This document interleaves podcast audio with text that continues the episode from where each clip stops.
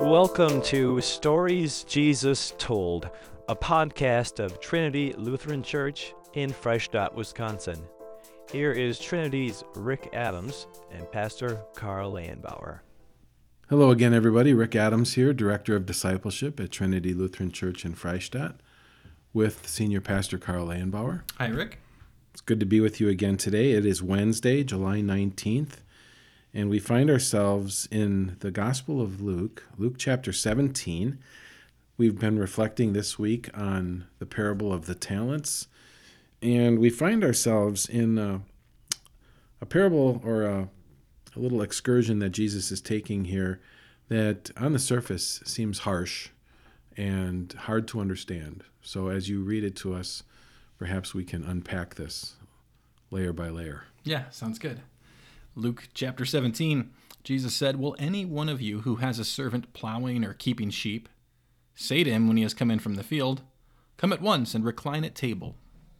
Will he not rather say to him, Prepare supper for me, and dress properly, and serve me while I eat and drink, and afterward you will eat and drink? Does he thank the servant because he did what was commanded? So you also, when you have done all that you were commanded, say, We are unworthy servants we have only done what was our duty. In first century culture, this wouldn't have been harsh. I think Jesus was pretty much describing what normal working conditions would have been like for somebody who owned or operated an estate and had people working for him. Yeah, I think I think the hard part of this for us is that we live in a in a culture where it is assumed that all men are created equal. Mm-hmm and we assume an upward and downward mobility that the, you know, what separates the CEO from the guy who sweeps the floors is is sort of circumstances and, and effort, but it's not some inherent the CEO belongs there and the janitor belongs where he is.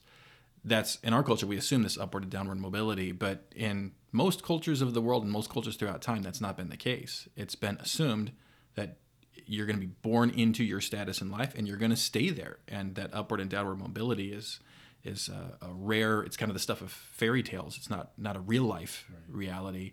So yeah there's a big distinction between the master and the servant and there are expectations that go along with those two roles that jesus is he's assuming they that they agree with uh, his statement here because that's how they see the world working. As i heard you read this text from Luke 17, 7 to 10. It seems to me that Jesus' purpose is maybe not to teach us as much as in what spirit God is dealing with his servants, but rather in what spirit are we to serve God? Yes.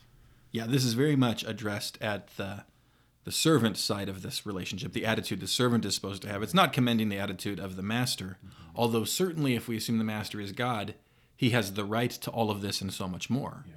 But but he's not teaching us that well if you run a business this is how you should act and treat your employees he's he's speaking to us about our attitude as servants yeah that we we begin with this attitude that we are unworthy and so we don't expect to be to have special treatment because you know today i went and did a good deed or something like right. that right to to somehow be rewarded for any good that we might yeah. and because it's really as we have explained or investigated researched concluded through other podcasts anything that gets accomplished is accomplished through us and not by us. Right. God is the author of all of the change that takes place within christendom. And so why should we try to receive any type of uh, reward for for that which we're not even responsible for. Yeah, this this gets at it really undercuts all forms of um, self righteousness of, of working your own salvation by your good deeds. The assumption behind any kind of system, and this is the religions of the world, right? The system is always do enough good that you're going to be rewarded. Mm-hmm the assumption there is that there's sort of like a baseline like a you know this is neutral and then if you if you go above and beyond you know normal is to feed your family but if you go above and beyond to feed some poor people then you've got some extra credit and this is establishing there is no extra credit that the god the what god has a right to from us is everything. it's a well, we've touched on the greatest commandments in past podcasts too, but love the Lord my God with all my heart, all my soul, all my mind, all my strength. Love my neighbor as I love myself. That that's as high of a standard as there is, and you can't you can't exceed that. You can't. You also can't reach it. That's why we need a savior. Right. My mind goes to Luther's explanation in the first article when he, we reflect on God the Father Almighty, maker of heaven and earth, and all that he does. And actually, I'm sorry, I think this is in the third article where he uses the phrase, um, all this he does without any merit or worthiness in me, mm-hmm. right? So we're kind of already emptying ourselves of any right mm-hmm. to expect a reward because we have no merit or worthiness that resides naturally within us. It all comes from without. Yeah, yeah, and well, you probably don't care all that much about what the theology Luther was up against, but part of what he was up against was called a treasury of merits. Mm-hmm. The idea that the, the really good saints had been so good that their extra good works were in this treasury, and the Pope could give you an indulgence, draw on that treasury, and then you could benefit or your loved one could benefit. And so Luther's like, wait a minute, there's no merit, there's no worthiness, there's nothing in me, right? And we've we've hit that in podcasts too. Yeah, as uh, if it was some sort of a financial exchange. Yeah, yeah, yeah. But our righteous deeds are as filthy rags. Our righteous deeds, our good ones, are filthy rags. I know we hit that maybe the first week of podcasts going back. So this these words from Luke 17 are not necessarily permission from Jesus to prospective bosses and business owners out there to treat your employees a certain way. It really, the, the lesson for us here is as servants of Christ, as servants of God, that we, we go about our business in a very faithful and godly way without any expectation of our, our reward has already been given to us in the sense that we have been brought into the family of God through his grace and mercy.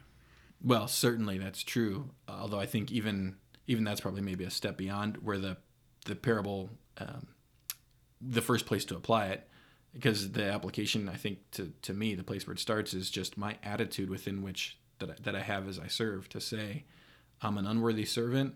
I've I've only done what's my duty and probably not even that, and to to have this attitude before God of I'm a recipient of His grace. I'm not I'm not earning anything I'm not impressing anyone.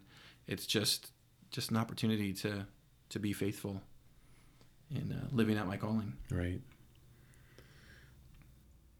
So that takes me to you know I I, I feel like um, when we think about our re- rejoice repent request, I can rejoice in the fact that I have a God who has loved me enough to allow me to work in his kingdom mm-hmm. and to, as we've mentioned before in previous podcasts, to just be a, a means by which he brings uh, grace and mercy to the lives of other people. Mm-hmm.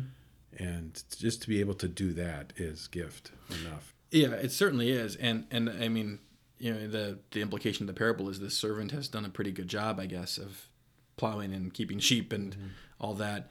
Uh, when in reality, we've we've fallen ridiculously far short of what we were created for in bringing glory to God. Mm-hmm. And so so there's a whole lot of grace implied in just being welcomed back into the into the household. Um, and I also uh, thinking about rejoicing. I also am struck by the phrase, uh, "And afterward you will eat and drink." That the master, you know, he has. There's an afterward here. You, we're serving faithfully, but there is a banquet that's prepared too. Yeah. There is there is that day coming. And that gets repeated so often in other parables of Jesus and I don't want to ruin the ending, but that's where our final parable in week 9 will be, the parable of the banquet. Yeah. Um, but you're right, it's an image that comes back again over and over that we will at one time Mm-hmm. Get around that table yeah. with the master. And that's why when we said at the beginning, this is this is not speaking some the focus here is not on the master, the focus is on the servant, the attitude of the servant. Because this is really not God's attitude towards us. It's not remotely God's attitude towards us. Instead, he went out, he plowed the field, he kept the sheep, he he made the sacrifice for us.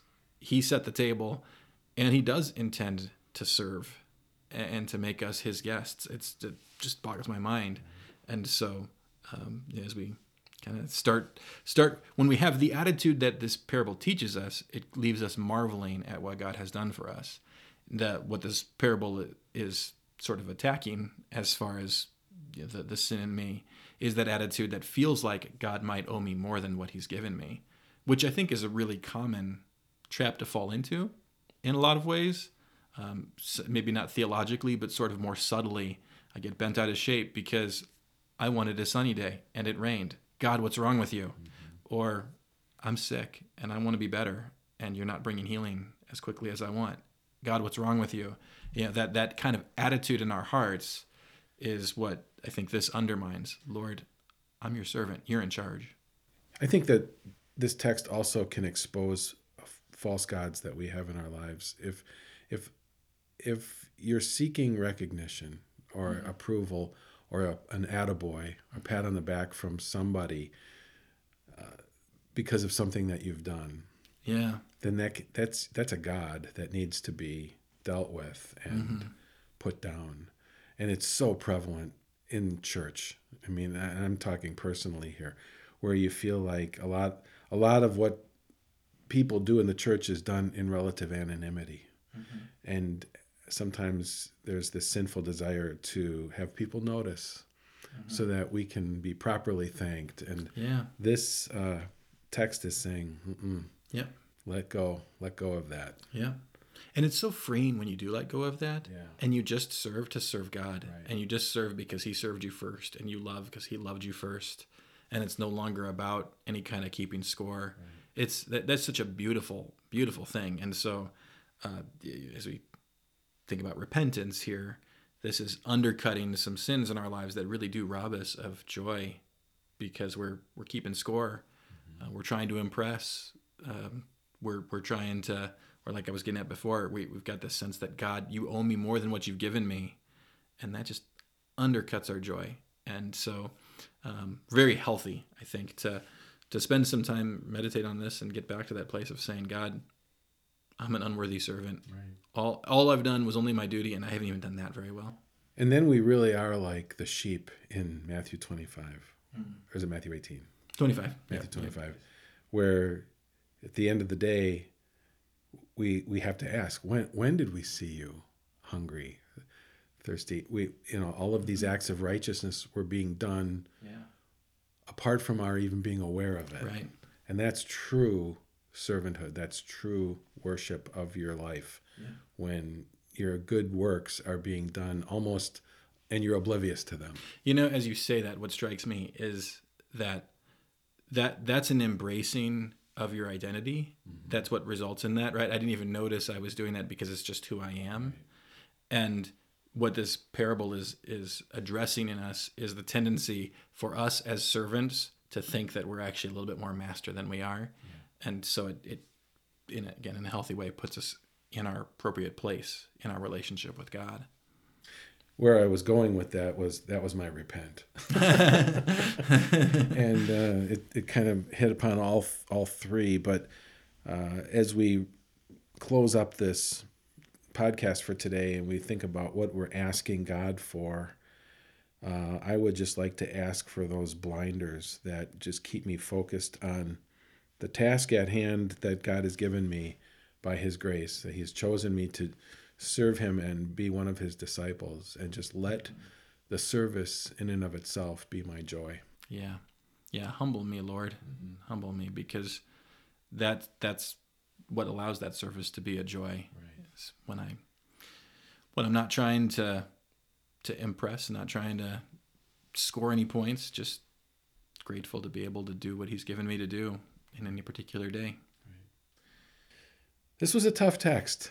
I, I but it's been good and I've enjoyed the, the conversation. I hope that everybody at home or on the road or wherever this podcast is finding you, that uh, you're able to get something out of this and that it's uh, that you can apply it to your life and make it improve your walk with the Lord today.